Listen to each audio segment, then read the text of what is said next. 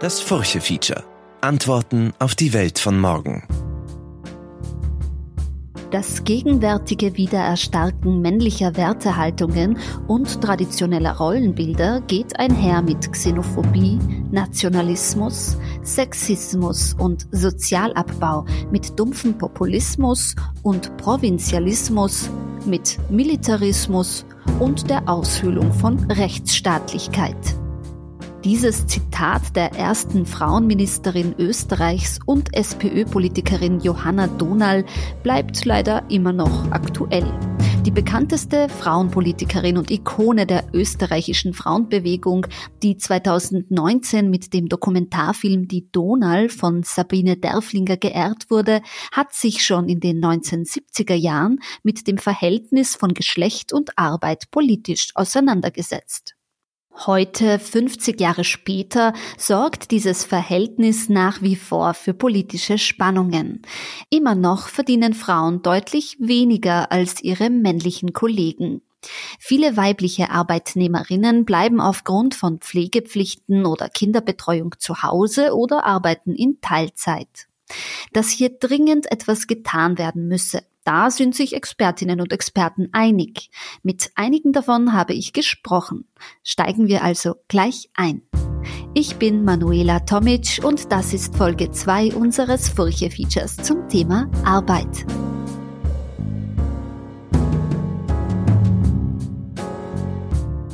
Zu Beginn eine gute Nachricht. Der Lohnunterschied zwischen Frauen und Männern hat sich in Österreich in den vergangenen Jahren verringert und liegt nun bei rund 18%. Immer noch deutlich zu hoch, meinen viele. Schließlich liegt der EU-Durchschnitt bei der Gender Pay Gap bei 12,17%. Dabei werden die durchschnittlichen Bruttostundenverdienste von Frauen und Männern in der Privatwirtschaft verglichen. Im EU-Vergleich zählt Österreich also weiterhin zu den Ländern mit den größten geschlechtsspezifischen Lohnunterschieden, teilte die Statistik Austria, die die Berechnungen durchgeführt hat, vor wenigen Wochen mit. Die Erwerbsbeteiligung von Frauen ist zwar hoch, die Teilzeitquote aber auch.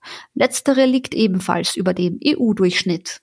Rund die Hälfte der Frauen in Österreich arbeiten Teilzeit. Eine der wichtigsten Möglichkeiten zur Verringerung dieser ungleichen Situation liegt in der Einführung familienfreundlicher Arbeitsstrukturen. Dazu zählen allen voran umfassende Kinderbetreuungsangebote und Karenzregelungen, die die Dauer der Karenzzeiten der Väter erhöhen. Am diesjährigen Frauentag habe ich mit der Politikwissenschaftlerin Barbara Prainsack genau darüber gesprochen. Jüngst ist ihr neues Buch „Wofür wir arbeiten“ im Brandstätter Verlag erschienen. Wie gendergerecht ist unser Arbeitssystem? Prainsack? Also es gibt einige harte Zahlen, die, glaube ich, die Hörerinnen und Hörer relativ gut kennen. Also wir wissen, dass der Equal Pay Day bereits sehr früh im Jahr, um das mal gelinde zu sagen, sehr früh im Jahr stattfindet. Frauen arbeiten, wenn man es jetzt in Stunden misst und Erwerbsarbeit und andere Formen der Arbeit zusammenzählt, mehr Stunden als Männer, haben aber einen viel kleineren Teil des Vermögens und auch der Einkommen. Also hier haben wir in den harten Zahlen eine ungerechte Ungleichheit, die es anzugehen gilt. Aber wir haben auch Unterschiede, die sich nicht so sehr in harten Zahlen festmachen. Es gibt viele Frauen, die aus schlechtem Gewissen zum Beispiel, weil sie sagen, ich muss jetzt vielleicht manchmal in der Arbeitszeit andere Dinge machen oder ich kriege das, was ich in einem Vollzeitjob tun sollte, nicht mehr hin, gehen sie unter Anführungszeichen freiwillig in die Teilzeit, verdienen weniger Geld, zahlen weniger ins System ein und machen dann einen Job, den früher vielleicht einmal eine Vollzeitarbeitskraft gemacht hat. Da gibt es jetzt zu Österreich keine konkreten Zahlen, wie viel häufiger das bei Frauen als bei Männern ist. Es gibt Hinweise darauf, dass das bei Frauen tatsächlich stärker ausgeprägt ist, auch wenn man Zeiterfassungsstudien sich ansieht, wo es nicht nur einen großen Unterschied in der unbezahlten Arbeit gibt. Und die Pandemie hat das noch einmal zugespitzt, dass Frauen noch mehr unbezahlte Arbeit tun, als sie es vorher schon getan haben, sondern auch es gibt auch Unterschiede in der in dem Verständnis der Frauen selbst, was jetzt eigentlich als Arbeit zählt. Also Frauen sagen manchmal selbst, sie arbeiten weniger, weil sie diesen engen Arbeitsbegriff haben und weil das auch eine strukturelle Form einer Ungerechtigkeit ist, die wir alle, Frauen und Männer, zum Teil sogar internalisiert haben, dass einfach auch Arbeit, die traditionell von Frauen getan wird, auch weniger wert ist und unsichtbarer ist. Und das Resultat ist, dass Frauen dann oft wirklich auch subjektiv das Gefühl haben, dass sie weniger arbeiten, als sie arbeiten. Ja. Und das führt dann eben zu solchen Dingen wie in die Teilzeit gehen, wenn man das Gefühl hat, man ist einer Vollzeitstelle nicht gewachsen oder man verdient es nicht, Vollzeit bezahlt zu werden, weil man nur weniger leisten kann. Was manchmal stimmt, aber was manchmal gar nicht stimmt. Veraltet sind wohl auch die Kinderbetreuungsangebote, die häufig mit einem Vollzeitjob nicht vereinbar sind. Noch immer ist es so, dass ein Partner, meistens die Frau, sich um die Kinderbetreuung kümmert und der Mann Vollzeit arbeiten geht. Bettina Stadler ist Soziologin mit dem Schwerpunkt auf Gender Studies an der Universität Graz und hat sich mit diesem Phänomen beschäftigt. Das ist natürlich ein sehr großes, komplexes Thema. Ja, wir sind hier bei Themen wie Gender Pay Gap, also der Tatsache, dass Männer eben nach wie vor mehr verdienen als Frauen, auch pro Stunde mehr verdienen als Frauen. Also da braucht es natürlich eine Entwicklung in Richtung gleicherer Bezahlung. Wir sehen aber auch in Studien, dass auch bei Paaren, wo die Frau mehr verdient als der Mann oder wo beide ungefähr gleich viel verdienen pro Monat, dass hier trotzdem diese traditionellen Rollenbilder, der Mann sozusagen als Haupternährer und die Frau, die maximal dazu verdient, dass diese Rollen in vielen Fällen, nicht immer, aber in vielen Fällen weiterhin reproduziert werden. Ja.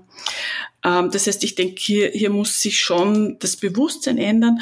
Was wir auch sehen in Studien ist, dass es gibt Arbeitgeber und Unternehmen, einzelne, die sehr fortschrittlich sind.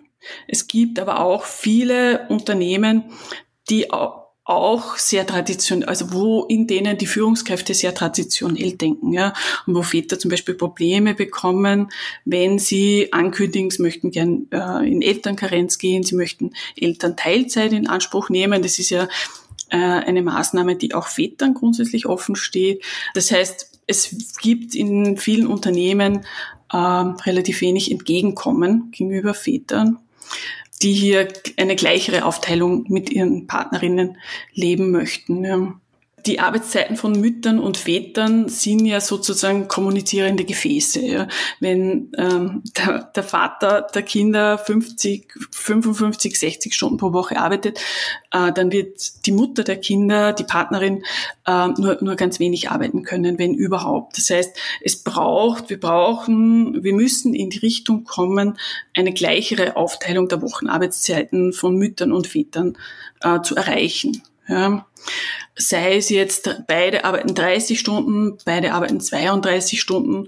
Das hätte für uns den Vorteil, dass sowohl Mütter als auch Väter, Männer und Frauen vollwertige Arbeitskräfte sind, die ja sehr viel Zeit auch in die Arbeit einbringen können. Ja.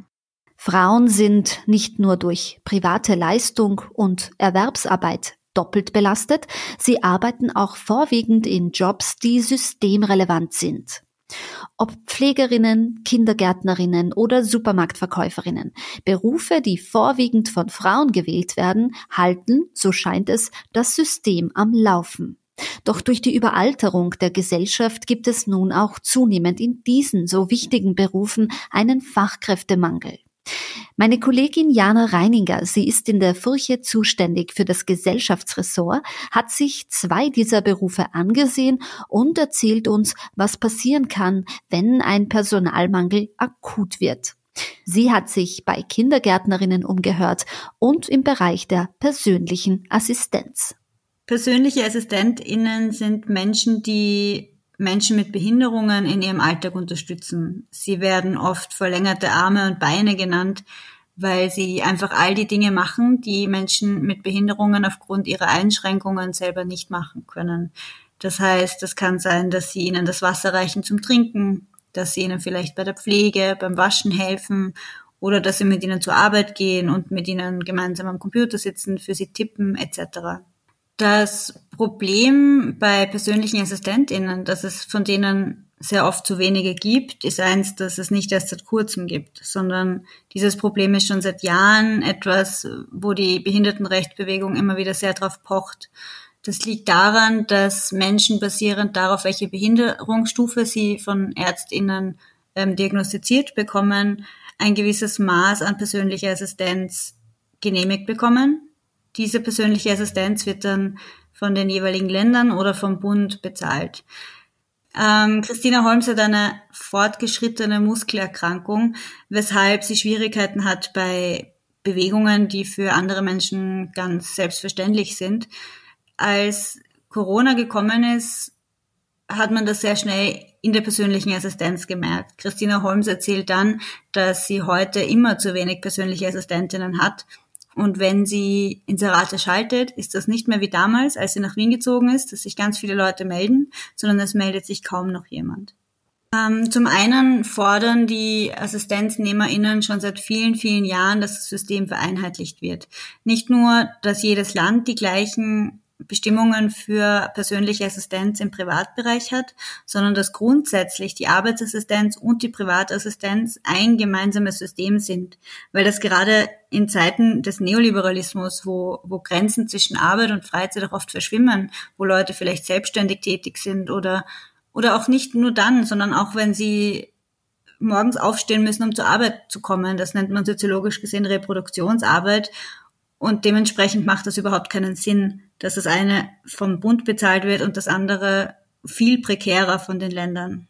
Vor allem, weil das bedeutet, dass die AssistenznehmerInnen für den Privatbereich und den Arbeitsbereich unterschiedliche AssistentInnen einsetzen müssen. Das heißt, sie brauchen eine Assistenz, die ihnen beim Aufstehen hilft, beim Waschen, beim Fertigmachen, beim Anziehen, beim Hinausgehen und eine andere Assistenz, die in der Arbeit auf sie wartet und dort sie unterstützt.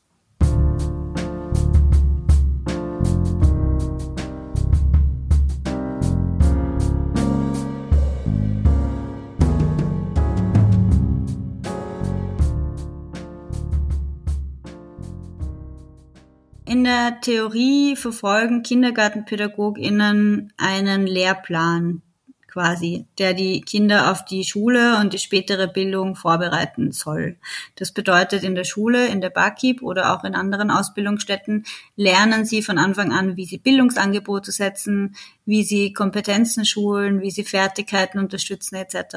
Und dann kommt dann natürlich noch der große Bereich der emotionalen einfach Fürsorge hinzu, die Kinder natürlich auch brauchen, wenn sie den ganzen Tag dort verbringen und nur noch dann den Nachmittag und Abend zu Hause bei den Eltern oder dem Haushalt.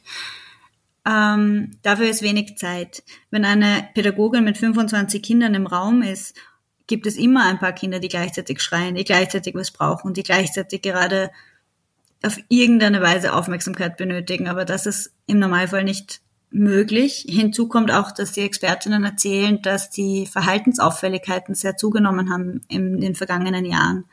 Das bedeutet, und das erzählt auch die Elif, die ich so genannt habe in dem Text, um sie zu anonymisieren, dass sie Kinder in der Gruppe immer wieder hatte, die durch den Raum gelaufen sind, Sachen umgeschmissen haben, geschrien haben, weil sie einfach mehr Aufmerksamkeit gebraucht hätten wegen bestimmter Bedürfnisse, als sie bekommen haben. Für Elif hat das bedeutet, dass sie, egal was sie gerade gemacht hat, unterbrechen musste, um sich diesem einen Kind hinzuwenden.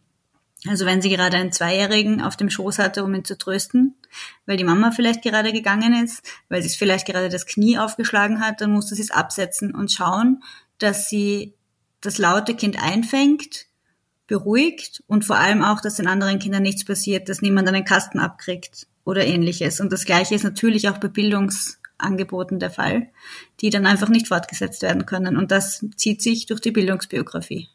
Überlastung ist ein Phänomen, dem wir uns schon in Folge 1 dieses Furche-Features eingängig gewidmet haben. Sollten Sie diese Folge verpasst haben, dann können Sie diese auf furche.at/chancen auf Spotify, Apple Podcasts und überall dort, wo es Podcasts gibt, nachhören. Bevor wir zu den Themen der 4-Stunden-Tagewoche und den Utopien für eine bessere Zukunft kommen, gibt es jetzt eine kurze Werbeunterbrechung. Gewinnen Sie jetzt ein Kombi-Jahresabo der Furche im Wert von 234 €. Abonnieren Sie einfach unser kostenloses Testabo. So nehmen Sie automatisch am Gewinnspiel teil. Der Teilnahmeschluss ist der 24. April 2023. Mitmachen können Sie unter furche.at/abo/gewinnen23. Viel Glück!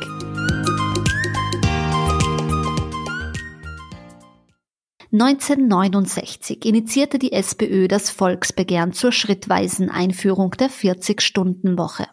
Das Volksbegehren wurde von mehr als 800.000 Menschen unterzeichnet. Üblich war bis dahin die 45-Stunden-Woche. Von 1970 bis 1975 wurde die Arbeitszeit im Zuge des erfolgreichen Volksbegehrens zuerst auf 43, dann auf 42 und letztlich auf 40 Stunden als Normalarbeitszeit heruntergestuft. Seit 1985 gelten zudem für manche Branchen 38,5 Wochenstunden als Normalarbeitszeit. Pläne zur Verkürzung der Arbeitszeit sind also nichts Neues. Nun wird gerade ein weiteres Modell erprobt. Die 4-Tage-Woche soll helfen, Mitarbeiter und Mitarbeiterinnen länger gesund im Betrieb zu halten. Ist das 40-Stunden-Modell also veraltet? Stadler? Ich denke mal, da muss man grundsätzlich zwei Dinge unterscheiden. Das erste ist die Frage, was ist denn schon in der Vergangenheit passiert? Ja, wir haben uns das anhand von Daten der Mikrozensus-Arbeitskräfteerhebung genauer angeschaut und wir sehen in den letzten 10, 15 Jahren einen kontinuierlichen Rückgang der Arbeitsstunden von Vollzeitbeschäftigten. Das heißt, de facto gibt's in Österreich einen längeren Trend, dass die Arbeitszeit zurückgeht. Das sind vor allem weniger Überstunden, die geleistet werden. Ja, wir haben uns das einmal für Väter von kleineren Kindern sehr detailliert angeschaut und haben da gesehen, dass die offensichtlich viel weniger bereit sind, Überstunden zu leisten. Ja, das heißt, der erste Punkt ist einmal, tatsächlich geht die Arbeitszeit auch bei den Vollzeitbeschäftigten zurück. Das wird wohl dem Wunsch der Menschen auch entsprechen. Ja. Wenn wir uns dann die Umfragedaten anschauen, was die Menschen wollen, dann sagen weiterhin sehr viele Menschen, dass sie weniger Stunden arbeiten wollen. Das heißt, auch der Trend, den wir auch vor der Pandemie schon über längere Zeit gesehen haben, erfüllt noch nicht die Bedürfnisse der Menschen. Das heißt, weiterhin möchten mehr Menschen weniger Stunden arbeiten. Ja. Und ja, Ich denke, das ist ernst zu nehmen, wenn Menschen weniger Stunden arbeiten wollen. Hinzu kommen natürlich immer mehr Frauen. Also ein zweiter Trend, den wir schon länger sehen, ist, dass immer mehr Frauen auch mit kleinen Kindern arbeiten. Ja, dann halt in Teilzeit, aus den Gründen, die wir schon auch angesprochen haben. Das heißt, hier ist was in Bewegung geraten bei den Arbeitsstunden. Ja. Welche Modelle, ja, dann wirklich für bestimmte Branchen, also da werden einfach je nach Branche, je nach Tätigkeit, wird es einfach unterschiedliche Modelle brauchen. In ihrem bereits erwähnten Buch mit dem Titel »Wofür wir arbeiten« setzt sich die Politikwissenschaftlerin Barbara Prainsack zuallererst mit der Frage auseinander, was Arbeit überhaupt ist. Und sie entdeckt hier, wie unser Verständnis davon, was Arbeit ist, auch unser politisches System und unsere öffentlichen Diskurse beeinflusst. Beim Arbeitsbegriff ist es, glaube ich, gar nicht so sehr das Problem, dass wir es schwer definieren können. Es gibt ja andere Begriffe, zum Beispiel Solidarität. Das ist wirklich schwierig, das zu fassen, oder Liebe. Bei der Arbeit gibt es viele unterschiedliche Definitionen und das Problem in unserer Debatte ist also nicht in unserer umgangssprachlichen, nicht in unseren Gesprächen im Privatleben, aber wenn es gerade auch um politische oder technische Details geht, ist es problematisch, dass wir uns oft nicht darauf einigen, von welcher Art von Arbeit wir sprechen. Die Gleichsetzung von Arbeit mit Erwerbsarbeit, also lohnabhängige Erwerbsarbeit meistens, ist in manchen Bereichen auch nicht besonders förderlich. Also gerade im Kontext der Teilzeitdebatte, wenn man jetzt sagt, Frauen arbeiten weniger, auch wenn es irgendwie klar ist, dass die Person sich auf die Erwerbsarbeit bezieht, ist das trotzdem nicht förderlich, weil das ja auch was tut Also wenn man dann immer wieder hört, Frauen arbeiten weniger, natürlich stimmt das so nicht. Frauen arbeiten in Österreich tatsächlich kürzer in der Erwerbsarbeit mit allen negativen Konsequenzen, die das hat. Aber wenn man die unbezahlte Arbeit sich ansieht, dann ist die Aussage so natürlich nicht korrekt, dass Frauen weniger arbeiten in der Summe. Also einerseits gibt es Erwerbsarbeit und andere Formen der Arbeit, Sorgearbeit, manche grenzen auch die Reproduktionsarbeit im weitesten Sinne von anderen Formen der Arbeiten ab. Und damit ist jetzt nicht nur die Pflege und häusliche Arbeit gemeint, sondern jene Arbeit, die dazu dient, unser Leben zu ermöglichen. Also das ist eigentlich das, was Hannah Arendt mit Arbeiten meint, während sie ja dann den Begriff des Herstellens im Gegensatz zum Arbeiten so versteht, dass eben das Arbeiten das Reproduktive ist, dass es uns ermöglicht zu leben. Und das Herstellen ist das, wo wir Kreativität walten lassen. Das kann ein dingliches Herstellen sein. Wir stellen einen Tisch, ein Möbelstück her oder auch etwas, ein geistiges Produkt, wir schreiben ein Lied. Also alles, was Kreativität und menschliches Denken braucht, ist dann das Herstellen, mehr menschliche Fähigkeiten. Man könnte auch die Arbeit nach unterschiedlichen Sektoren, wo sie stattfinden, differenzieren. Man könnte sagen, es gibt Kulturarbeit, es gibt eben Sorgearbeit, wie schon erwähnt. Es gibt jetzt auch den Bereich der grünen Jobs, die ja nicht nur daraus bestehen, dass man grüne Technologien umsetzt, sondern grüne Jobs sind im weitesten Sinne jene, mit denen man sich um andere Menschen, um die Gesellschaft oder um die Umwelt kümmert. Also gibt es unterschiedliche Dinge, den Begriff Arbeit zu schneiden. Wichtig ist, wenn man politische Debatten führt, zu sagen, welche Arbeit man jetzt meint. Und für uns politisch ist es auch wichtig, alle Formen von Arbeit zu würdigen. Das heißt nicht, dass man alles gleich behandeln soll, aber es muss jede Form von Arbeit gewürdigt und gesehen werden. Die Millionenerbin Marlene Engelhorn fordert sehr öffentlichkeitswirksam die Einführung der Vermögenssteuer in Österreich. Ihre Initiative Tax Me Now, besteuert mich jetzt, hat bereits für viele Diskussionen gesorgt. Könnte die Einführung der Vermögenssteuer und der Erbschaftssteuer sogar das Problem der Demografieschere lösen und zu einem neuen Finanzierungsmodell für Pensionen werden? Sie ahnen es, wir sind schon mitten im Feld der Utopien. Wie könnte eine neue, eine gute Zukunft für unsere Arbeitswelt aussehen? Prainsack? Das sogenannte Bismarck-Modell, das ja unseren Sozialstaat kennzeichnet, koppelt viele Formen der Absicherung an die Erwerbsarbeit, direkt oder indirekt. Also direkt, indem ich selbst die erwerbstätige Person bin oder indirekt, indem ich jetzt mitversichert bin zum Beispiel oder sich die Leistungen von meiner vergangenen Erwerbsarbeit ableiten, wenn ich jetzt zum Beispiel auch Pensionistin bin. Und das war zu der Zeit nicht die schlechteste Lösung, also in vielerlei Hinsicht auch eine gute Lösung, ist aber in einer Ära wie heute, in der sich die Erwerbsbiografien verändert haben, die Art, wie wir arbeiten, verändert hat, reformbedürftig, das kann man einfach so sagen. Also das ist jetzt gar nicht so wahnsinnig utopisch. Man muss sich einfach überlegen, ob die Kopplung an die Erwerbsarbeit heute noch zeitgemäß ist. Und da möchte ich jetzt nochmal ganz kurz was dazu sagen. Diese Kopplung an die Erwerbsarbeit ist ja auch eine Verkürzung, weil in Wirklichkeit war das Familieneinkommen das Einkommen für die Erwerbsarbeit des Mannes, also jetzt von der Grundidee her ursprünglich, und die unbezahlte Arbeit der Frauen war ja damit gemeint. Das war ein Lohn, der das alles abgedeckt hat, von dem idealerweise Familien hätten leben können. Dass das nicht immer so war, ist klar, aber so von der Normvorstellung war das so gedacht. Und wir sind heute glücklicherweise nicht in dieser Situation, dass die Männer erwerbsarbeiten und die Frauen mit ihrer unbezahlten Arbeit mitgemeint sind. Das ist ja auch eine positive Entwicklung. Aber wir sind heute auch in der Situation, dass wir unbezahlte Arbeit würdigen müssen und sollen. Das heißt, meine Utopie ist, dass jede Form der Arbeit gewürdigt wird und dass diese Würdigung beinhaltet, dass alle Menschen genug zum Leben haben.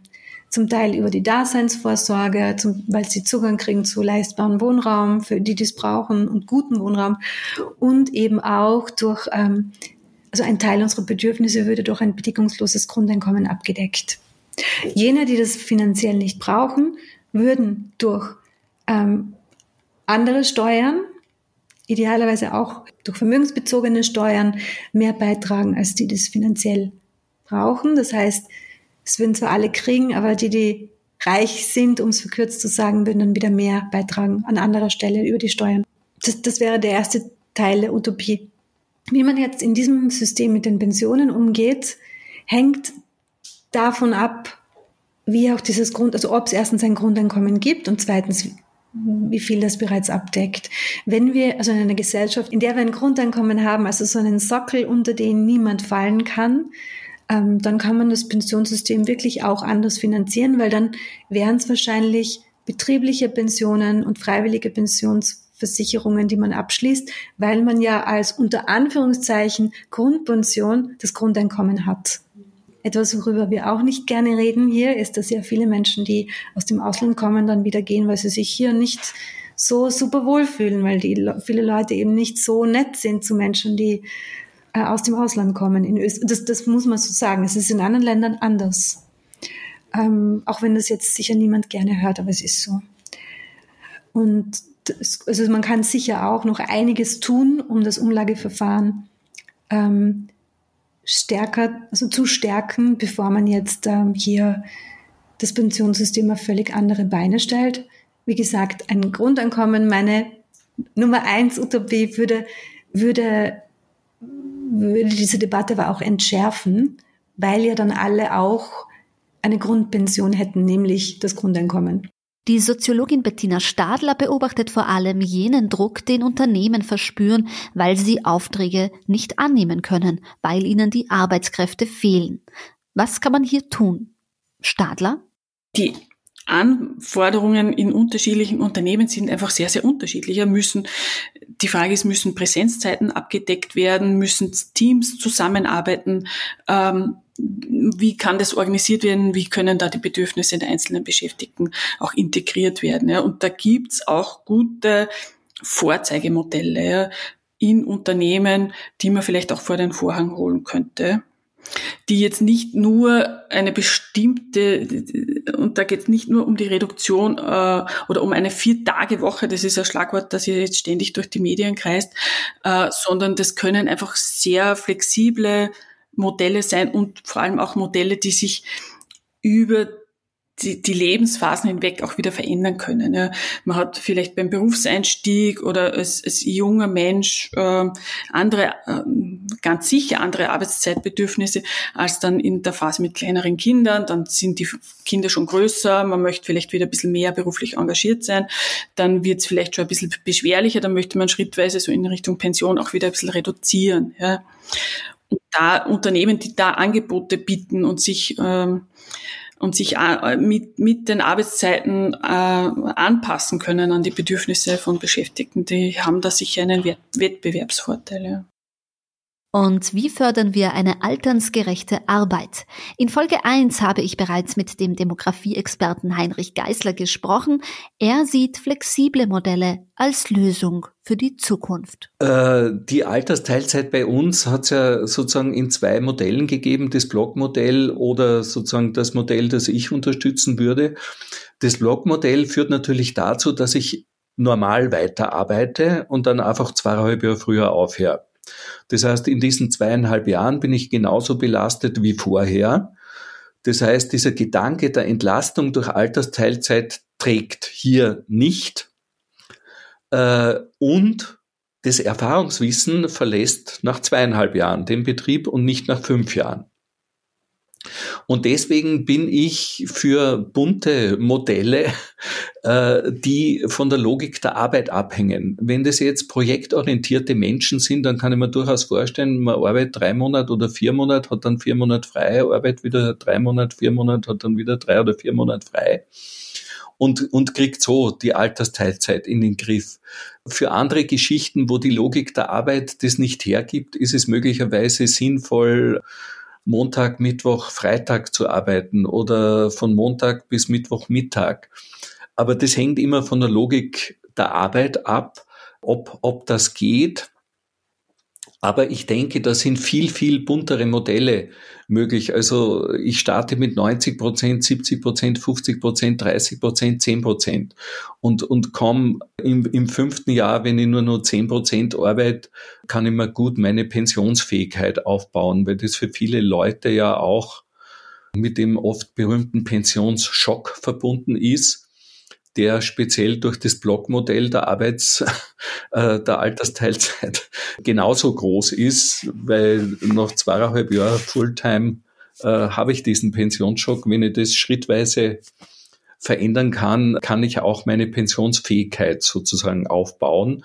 Und das ist ein neuer Lebensabschnitt, an den man sich gewöhnen muss. Und insofern würde ich für viele bunte Modelle der Altersteilzeit plädieren, absolut auch gegen das Blockmodell sein, weil speziell die Älteren entlastet werden müssen und die 2,5 Jahre, die dann weiterarbeiten mit voller Belastung, sind nichts. Das, was man sich gleichzeitig überlegen muss, sind altersgerechte Berufsverläufe. Wie kann ich zum Beispiel das Erfahrungswissen systematisch an die Jüngeren bringen, dass die Älteren sozusagen auch qualifizierende Tätigkeiten übernehmen und dann nicht mehr in ihrem angestammten Tätigkeitsbereich sind, sondern sozusagen in der innerbetrieblichen Weiterbildung. Oder dass man sich ansieht, wie kann man das bei älteren Lehrerinnen, Lehrern oder bei älteren Pflegerinnen, Pflegern vorstellen, die können gut mit Problemeltern oder Problemangehörigen umgehen oder Problempatienten viel besser als 20-, 22-Jährige. Das heißt, dass die Kompetenzen, die sozialen Kompetenzen, die kommunikativen Kompetenzen, das Erfahrungswissen des Alters im Inhalt der Arbeit eine Rolle spielt. Aber das ist bei uns nicht so, sondern die Leute haben eine Jobbeschreibung, die gilt, was weiß ich, von 20 bis 60. Ja? Und so wird's nicht gehen. Wir streben nach dem Sinn in unserer Arbeit, nach weniger Arbeit, nach einer gerechteren Arbeitswelt und nach mehr Flexibilität. Egal ob Männer oder Frauen, Leistung erbringen alle und der Leistungsbegriff muss erweitert werden um jede Form von Arbeit, ob Erwerbsarbeit, Pflegearbeit oder freiwillige soziale Arbeit zu würdigen. Arbeit will gesehen werden. Wie lautet Ihr Arbeitsbegriff, liebe Hörerinnen und Hörer? Wofür arbeiten Sie? Schreiben Sie mir unter manuela.tomic@furche.at. Das war Folge 2 unseres Furche-Features zum Thema Arbeit. Möchten Sie mit mir tiefer in das Thema eintauchen? Am 17. März erscheint die Bonusfolge mit Barbara Prainsack. Ich spreche mit ihr über ihr Buch. Das ganze Gespräch können Sie dann auf furche.at/chancen auf Spotify, auf Apple Podcasts und überall sonst, wo es Podcasts gibt, anhören. Folgen Sie dem Furche-Feature auf diesen Plattformen gerne, damit Sie keine Folge verpassen. Und abonnieren Sie die Furche unter furche.at/abo. Ich bin Manuela Tomic. Vielen Dank fürs Zuhören und bis zum nächsten Mal.